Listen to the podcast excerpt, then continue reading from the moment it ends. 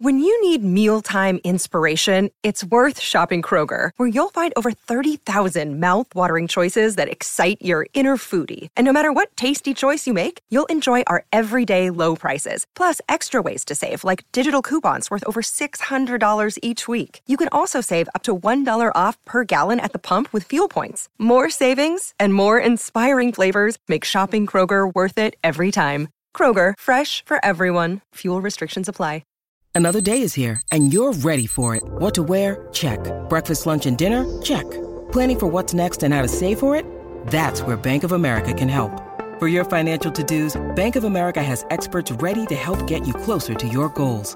Get started at one of our local financial centers or 24-7 in our mobile banking app. Find a location near you at bankofamerica.com slash talk to us. What would you like the power to do? Mobile banking requires downloading the app and is only available for select devices. Message and data rates may apply. Bank of America and a member FDIC. Amy right here with DittyTV. We have Michael and Tanya Trotter from War and Treaty. And we're so excited to have you in the studio today. The performance was awesome, so much energy.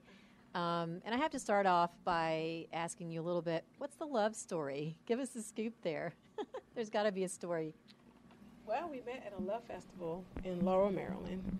And um, I was doing an event for kids, giving away backpacks and things like that. And the young lady I was working for and with at the time, she had booked Michael for the performance, and I saw him perform, and that's how we met. That's awesome. And the rest is history. Now you write together and No, we don't write Oh, you together. don't I- write I together, don't- okay. I don't write with Michael. No one can write with Michael. He's an incredible writer, uh, prolific writer. Um, so he does all the writing for the War and Treaty. Yeah. and so you you know you started out your musical career. You were in the military. Yes. and and, and, and you were discovered in the military. Someone said, "Wow, this guy needs to be making music his life." What was the story there? Uh, well, pretty much I was identified as like the weak link at the time, uh, uh, serving in 2003 through 07, and I was over in Iraq, and um, I was terrified, you know, um, and one of the, the soldiers uh, who knew I loved music told the commander, well, I think music can calm him down, and so one of the captains of the unit took me downstairs in the fob where we were staying at, which was Saddam's palaces, and there was a piano there, and uh, I would spend my time down in the in the basement, uh, writing songs and, or trying to learn how to write and learn how to play the piano. And that commander, that that captain, that showed me where the piano was, and eventually ended up getting killed. And I, uh, it unlocked something in me emotionally that allowed me to be in tune and connect with the, the piano in a way that um, I, I needed to connect at that time. And I would write songs from that day forward about the fallen, and that would be my primary position in the military. And so I go all the way around Iraq as far as I could in the day, sometimes in the week, and learn as much as I can about the fallen and write songs and perform those songs for military funerals, memorial services out in, in theater in the war. Well, that had to be really emotional and also important for the families. I mean, it, it, it was very important to the families, but I think more importantly, it was important to the soldiers because it, although this was a, a fallen brother of ours, um, the kind of music I was singing was more so uplifting and reminding uh, the soldiers about what made them fall in love with that soldier that perished. So it eventually became one of the main morale boosters uh, for 1/6 Infantry. That's beautiful. And you had a different uh, background in how you got to where you, you are now. You're from D.C. Yes, born and raised in Washington, D.C. And uh, how did you get into music? How, what was your journey there? Well, music was always around me. Uh, my mom was a, a singer from Panama, sang opera music, and I grew up in a Baptist church in Washington D.C. where my brother would sing. Where the uh, best training Where the ever best in the training church, ever yes. is in the Baptist church, and you would have singers like Julius Cheeks, and you know I ended up singing with Donald Vails as a teen, as a young person, and just singing with the gospel greats around Washington D.C. And I ended Mm-hmm. up uh, getting a record deal by the time I was uh, 17. So Well, young. Yes, I was very young and just moved on from there. and- Singing gospel or? No, I, I had an R&B career for about about seven, eight years with the Polydor Island Records, and I put out a record there and went on to write for other artists like Shanice Wilson and um, worked with Puffy Combs and did the Panther soundtrack with a lot of R&B artists, Angie Stone, En Vogue, all those big R&B acts. And then I kind of just stopped because I wanted to do a different style of music and did some off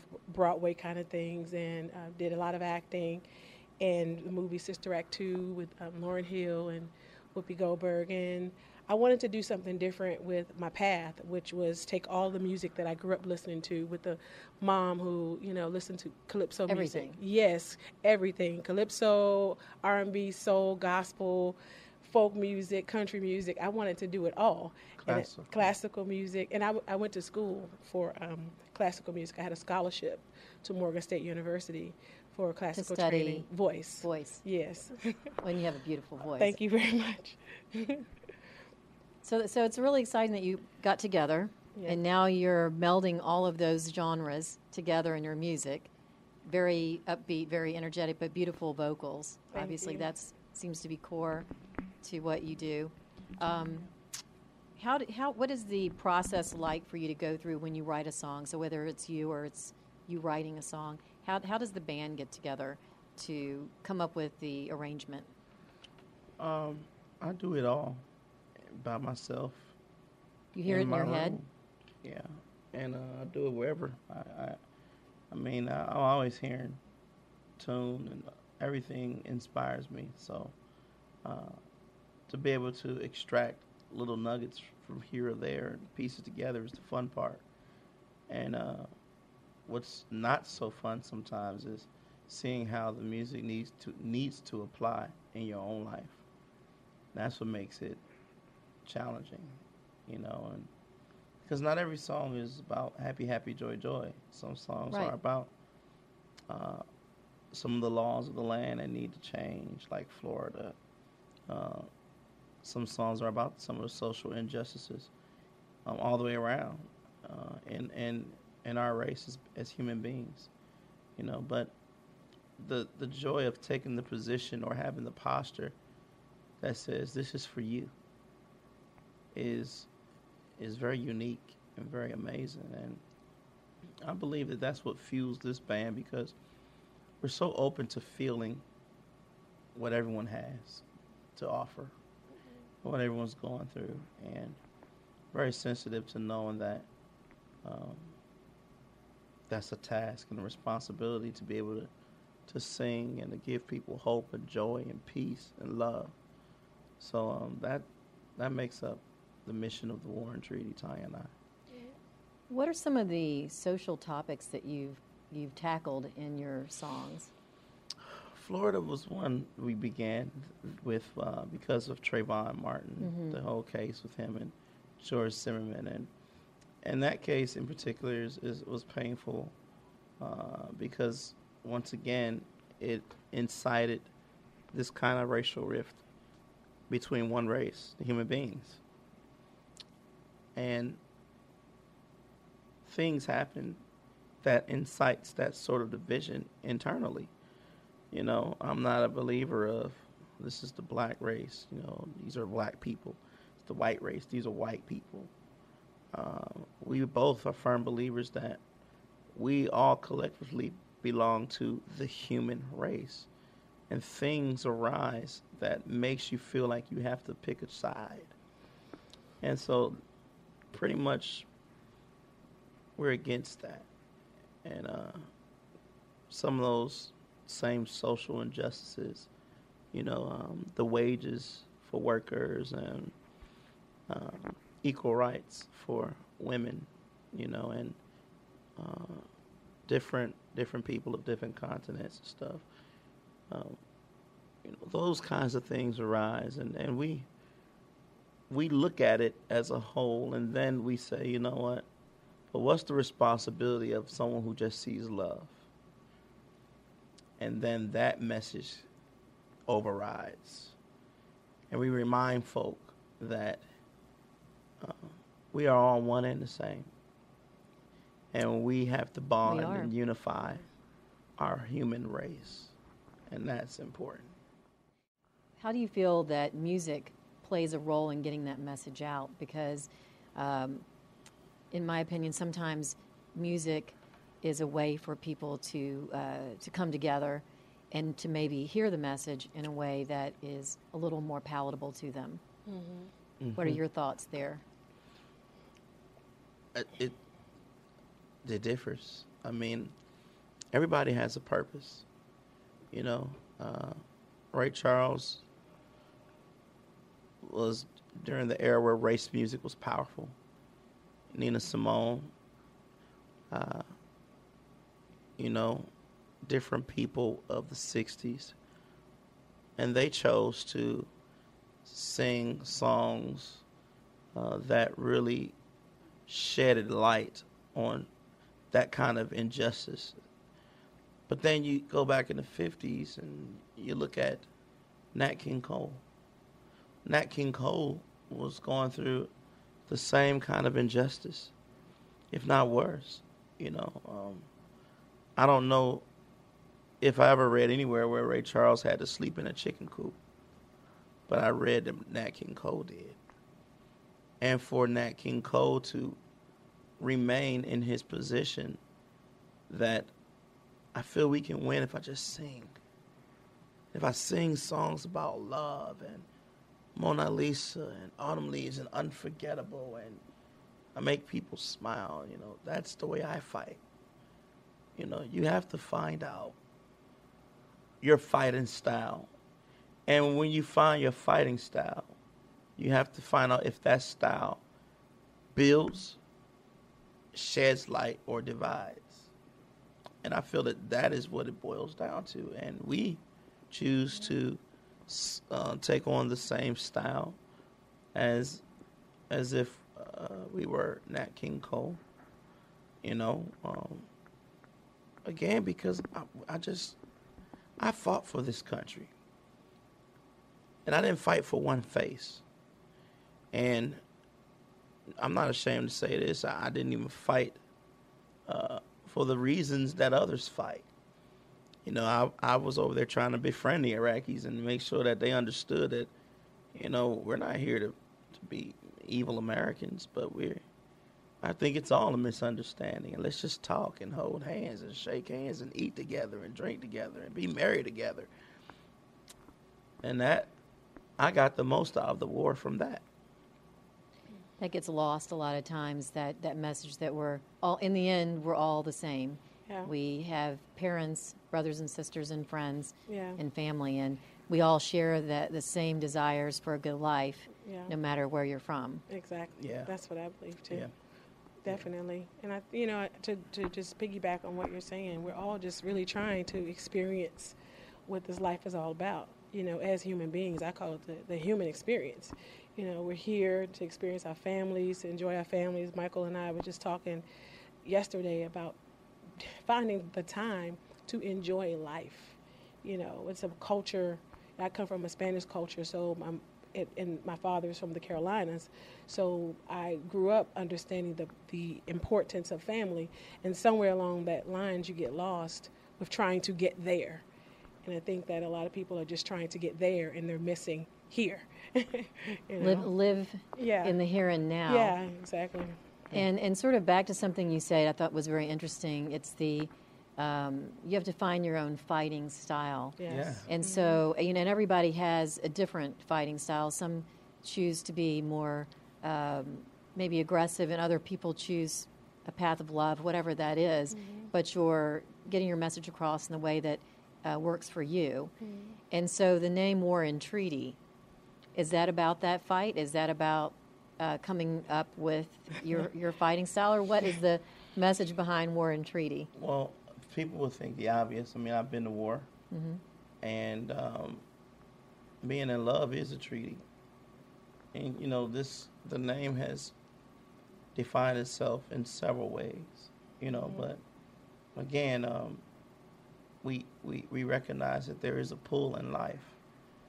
Uh, there's a time and a place for everything and you know our our style of fighting is to take that same energy I would have to get upset and I would need to go into battle and take that energy and, and apply it to how happy and how joyous life really is. Because no no one person at every second of the day is going through pain. Mm. Not one person in life. You know, but what we as human beings, we've become extremely talented in finding out reasons to complain. Mm-hmm. So the war and treaty is, although there is a war in our lives, there also is a treaty, a point where we can agree. Mm-hmm. But it ain't that bad. It's not that bad, is it? it's not that bad. And you guys are, uh, I think, living the dream that most musicians would want to li- live. Uh, you put out an album, Down to the River. Yes. And uh, you've been touring on that album. And, and what was that? What was that like putting out the first album? Uh, was was it a, a, fun process? Was it was it hard? For um, me, it was a lot of fun. Um, just coming up with the concepts because we shot all our own music videos for that particular EP. Um, we were in a, a, little town, Albion, Michigan, which it just felt like family. And Michael was just a writing machine at that time. Every day he would come up with new songs. So we would have like 30 songs, and we had to pick seven good or eight of them. That's a good problem. So the good mm. problem was we couldn't pick the song. So it was just fun. It was a lot of fun. A lot of thought went into it. Um, a lot of creativity went into it, and a lot of heart went into it. It was a lot of mm. guilt for me. Mm. It wasn't fun. Mm. Not at all. Um, it was a lot of overthinking. Was a mm. lot of worry. You know, and, about uh, picking the the right songs or worry um, of the songs that you chose are not going to be accepted. Mm-hmm. Feeling like they're too far out there or they're too far back or mm. some of that moral injury of realizing that I survived to do what I'm what I love to do, mm. but my battle buddy did not. You know, a lot of a lot of that kind of thinking jumps in on person, especially with PTSD. So you're always thinking, you're overthinking, you're always thinking like, what ifs. Is the music therapeutic to you uh, from the standpoint of having PTSD? Did you, are you working through some of that when you're creating and writing? I, I, I you know, it's, it's, so funny because no, um, it doesn't start working through me until it's done. And when it's over, it's like I, I let it sit for a bit, and I'll come back to it maybe some months later. Today on the way up here to Memphis, uh, I just had my headsets on, just listening to songs that I wrote maybe five or six, seven years ago, and going, that makes sense. Mm-hmm. That, that, that that's clearing things up, you know, and uh, it, it becomes therapeutic that way, and then it becomes really encouraging because you're like, wow, I did that. Mm-hmm you know. So, yeah. So you guys have another album you're working on. Yes. Is there a working title for that album yet, or it's yeah. actually complete? It's completed. It's completed. yeah. It's going to be released August 10th, yeah. and it's entitled "Healing Tide." And the single is out. Healing Tide. Healing, yeah. Tide. Okay. Healing Tide. Yes. And uh, where did you record that album? In Buddy Miller's home. Um, he produced it as well as and the Americana King, and um, mm-hmm. we have a, one special guest on there, uh, Emmylou Harris. Yes, singing congratulations! Yeah, she's a, she's amazing. Isn't she amazing? She is absolutely amazing. Yeah, yeah. Recorded the, in Nashville, Tennessee. Yeah, Nashville, Tennessee. Mm-hmm. And uh, what are some of the um, topics that we can look forward to hearing in some of the songs that you wrote for that album? The single "Healing Tide" is it, it, it is the question. It's like the chorus just says, uh, "Would you be a part of the healing tide? If there was this big old tidal wave that is going to come and rinse the world, do you want to be a part of that? Would you want that water to touch you? You know?" And and then uh, we got songs in there called "Hearts," and if it's in your heart, it's pretty much dealing with the heart, the heart of it all. Mm-hmm. Tanya though has a song in there called um, "Are You Ready to Love Me, Baby?" It just uh, deals with someone just again asking that question are you ready for me? Because Yeah. I'm ready for you. And Out of questions. then the song on there, a Little And sometimes Baron. when you're ready for someone, they're not ready for you. That is yeah, true. that's very true. and true. so the That's very timing is very important. Yeah. So that's a very that's a very interesting topic. yeah, Then we have a song on there that deals with how she was raised, called Little New Bern, going her grandparents and stuff. So there's something on there for everyone. I, I believe a lot of people so far have related to that song, Little New Bern Yeah. Reminds them of the innocence of their childhood when you yeah. say. yeah, definitely. I think everybody has something that they- that they did in the summertime. You know, mine was going down to New Bern every June. You know, and and we would get picked up in September with our grandparents and mm-hmm. cousins, and it's just a you know, Southern culture. You know, a It lot of. People, that's what they do. You know. You get dropped at your You grandma's dropped- house. and you stay there And you until it's stay time to go back to school. You know, and I think everybody has a little New Bern. So when Michael wrote that song, I remember just crying, thinking about those wonderful memories that I had as a child. It sort of reminded me of Vacation Bible School. Yes, everybody Yeah. went to VBS. Yeah, everyone went to VBS, right? didn't. Yeah. yeah. I, I, I probably should have. I said it's part Mother's Day out, part religious training, Yeah. um, and little Kool Aid. Yes. always. Oh. I love it. Well, I have to say, um, it's just been a pleasure talking to you both, and um, we appreciate the fact that you stopped by the studio today and shared with us your awesome music. And we can't wait for the new album uh, to come out, and we're looking forward to that. And we hope you come back. Thank you, Thank Amy. you so much Thank you so for much. For having us, and thank you to everybody out in DittyTV land for Yeah. having us as well. Thank, Thank you, guys. Thank you. It's NFL draft season, and that means it's time to start thinking about fantasy football. FantasyPoints.com features industry leading experts and prognosticators using proprietary hand charted data to help you score more fantasy points. FantasyPoints.com is the place to go for whatever kind of fantasy football you play. Whether you play fantasy football, daily fantasy sports, or do a little bit of everything, Fantasy Points has the meticulously researched content to guide you to victory. And why wait for the fall? Fantasy Points also covers the new spring football league, the UFL.